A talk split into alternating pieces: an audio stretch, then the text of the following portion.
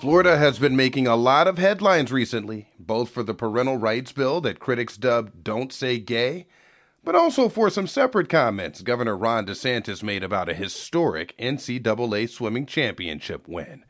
The governor didn't like that a transgender woman had won, so he proclaimed his own winner. This is all part of a larger conversation happening nationwide about who is considered a woman. For many people, this goes beyond politics and media. It's personal.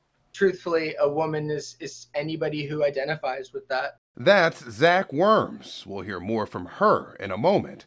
But first, here's what the governor said. Last year, we signed a bill uh, to ensure fairness in women's athletics. We thought it was very important that uh, young girls and women athletes in the state of Florida had the ability to work hard, to realize their dreams, and to compete fairly, whether it's in swimming, whether it's in uh, track and field, you name it. And that's something that was really meaningful to a lot of people in Florida, particularly people like me who are, are parents of, of, of young girls. The 500 meter freestyle featured University of Pennsylvania swimmer Lia Thomas. Thomas became the first known transgender athlete to win an NCAA Division I championship. And according to our sister station, 11 Alive in Atlanta, Thomas spent three seasons competing on Penn's men's swimming team before transitioning in 2019. She completed 34 months of hormone replacement therapy, surpassing the NCAA's 12 month requirement. Even so, Governor DeSantis proclaimed Tampa Bay area native Emma Weyant the winner. Weyant finished second in the race. DeSantis wasn't having it. The NCAA uh, is basically taking efforts to destroy women's athletics. They're trying to undermine the integrity of the competition, and they're crowning somebody else uh, the woman's champion. And we think that's wrong. DeSantis went ahead and made the proclamation, claiming Florida recognizes Emma as the real winner of the 500 meter freestyle. We need to stop allowing organizations like the NCAA to perpetuate frauds on the public. And that's exactly what they're doing. They are putting ideology ahead of opportunity for women athletes. Uh, and I think that there's just some people that are afraid to speak out um, and, and, and say what they're doing, but that is what they're doing. And so in Florida, we're going to be very clear when they try to do things like that, when they try to undermine the integrity of competition, when they try to um, counteract uh, the ability of women uh, to realize their dreams. Uh, we, we are going to speak out about that. And so we'll be issuing uh, that proclamation. The governor's proclamation doesn't actually change the outcome, but Zak Worms, who we mentioned earlier, says DeSantis' comments could cause harm, especially for young people. To have an opinion is one thing. You know, I.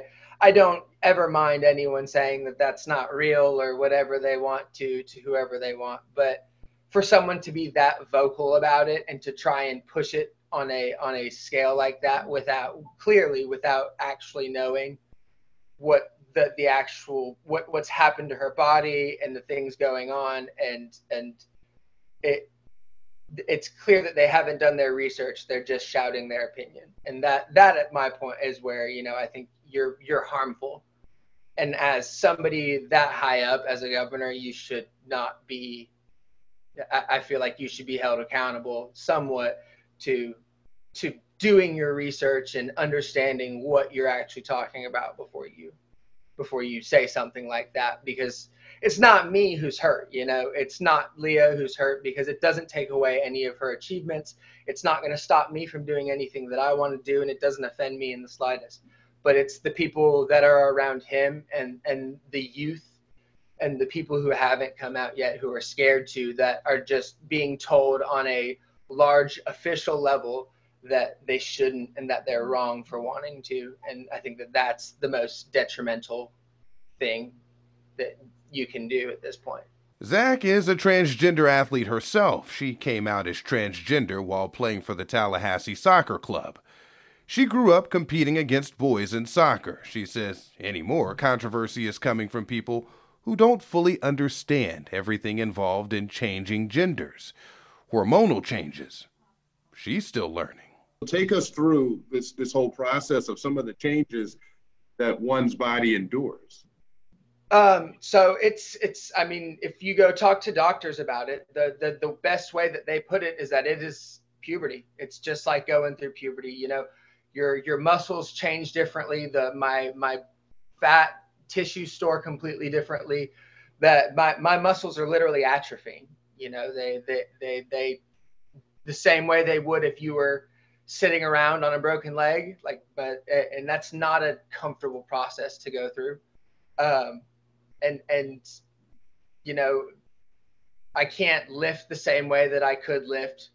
Uh, I don't. I, I can't train the same way that I would train. My my body's moving into a, a female body, and so I mean, uh, specifically, I guess the best way to put it, you know, you you start to form buds and you grow actual breasts. You know, you you not large ones by any means, but you start to grow them, and it's it's I'm sure any girl will tell you, not the most comfortable process. Um, you start to store fat on your hips and on your legs, and uh, your muscle density completely drops drastically. Uh, really, the, the the biggest things that don't change are my voice and my my bones, like my ribs, will never shrink in or anything like that to have a slimmer waistline. But other than that, that's really the only things that don't change. She says she moved around a lot Different crowds made her feel different and feel like she didn't belong.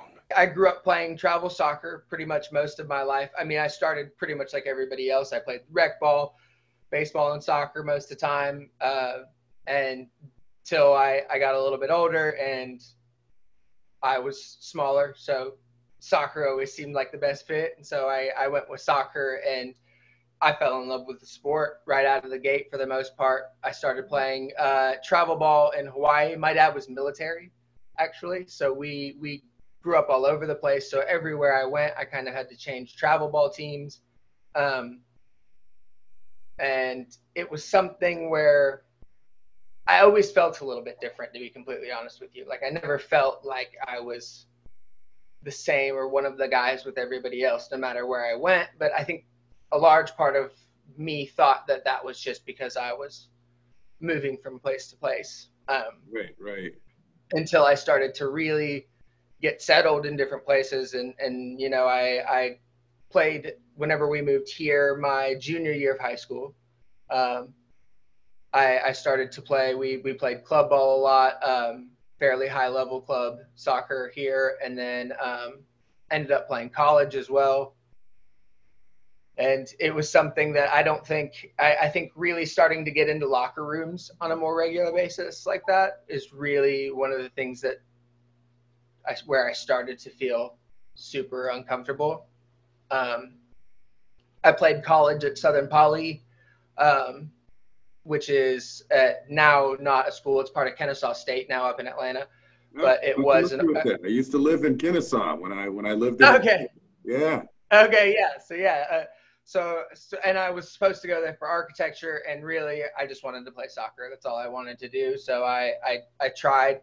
Um, I played a, as much as I could until they basically asked me for a grade report, and I had already kind of talked with a couple of different pro teams, and so I did a couple of trials after that. Um, and it just I, I never really had that confidence. I always felt really out of place and uncomfortable. Um, and it's like if I wasn't, anytime I was fairly comfortable, I played really, really well. I, I did. I, I've always, but I, I, I, once I'd get set in a place like that, I just never felt comfortable with anybody. I never felt like part of the guys. And so it, it really affected me in the way that I played. But I never really understood why at that point because I never really had to there there weren't a whole lot of trans examples. You know, we didn't really get to see that this was an option, um, and so I, I stopped. I, I actually stopped playing for quite a while. I, I um, started working back what I kind of did beforehand with restaurant jobs and everything like that. Ended up getting a bank job um, and getting married. We had a son, and my then wife at the time is the one who kind of pushed me back into it and was like, "You're starting to coach this, you know. Why don't you get back out and play?" And so I started playing and, and traveling to play different with different high level amateur teams. And then I got uh, a couple years ago, I, I ended up signing with a semi pro team in Tallahassee with Tallahassee Soccer Club. Um, and then I blew my knee out. I, I ACL, MCL, meniscus, my patellar tendon. Oh my yeah, goodness. it was, yeah, it was a bad one. Um, and so that was kind of one of my first real big, you know, do you really want to do this moments? And and I did, you know, I, I decided to do that. Um, and then rehabbing into the next season, I was trying to push myself to get ready to go, and it didn't happen because COVID hit. Um, and so I you know, was kind of stuck around trying to train by myself a little bit. We were isolated. And within that isolation, I think I confronted my own gender identity and, and started to kind of look at myself a lot more. And that's when I originally came out to my wife, actually. She mentioned her wife. Well, they're now divorced. Still good friends, though. They co parent and she's learning to navigate womanhood with her ex wife's support. What was that like um, coming out of the closet to your wife? Um, yeah, that was a very different situation. Um, which, and she, she, uh, she noticed things as well. Like she, she, we, we talked about things and, and it was, it wasn't something that like, you know, super, super shock, um, as far as like, the possibilities of it. Um, but obviously that you know we we had a very deep talk where I I talked about it how how I started wanted to start presenting more feminine and kind of experience this and, and try it and see what I thought about it and um, I think we and she was very accepting.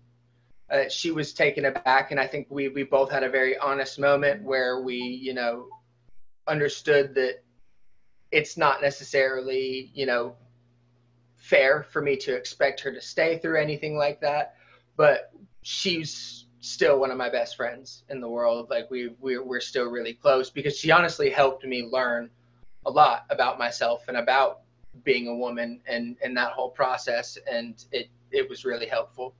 But it was it was definitely a stressful time for sure. You all are co-parenting. Yes, we're co-parenting right now. We have a two-year-old son. Uh, his name's Finnegan, and he's awesome. He's a ball of energy for sure. What does Finnegan make of this? Um, well, he's not quite there yet. Um, as far as as far as communicating and and where we could actually like explain the whole thing, he he doesn't really get bothered by anything because obviously like I I wear makeup and and and dress in women's clothes, and he doesn't really seem to be off put or taken aback by anything at all, really, because I mean, he's just not at the point where he could react or understand what's going on with it. Um, there are going to be certain things that I let him decide for sure. Like I consider myself a mom, but if he doesn't necessarily want to call me mom, I'll probably allow him to make that decision and, and get comfortable with things if it requires that. But he's such a smart kid and such a loving kid that I don't think it's going to be that big of a problem. You mentioned comfort. Uh, you never felt comfortable um, prior to transitioning. Do you feel comfortable yeah. now? Um, I'm feeling more comfortable than I ever have. I think is the best way to to put that. I don't know that there's ever a hundred percent comfortable because I think too much comfort and you stop growing. You know, I, I don't ever want to be super comfortable, but but with who I am, as a person, I'm I'm I'm growing more confident by the day.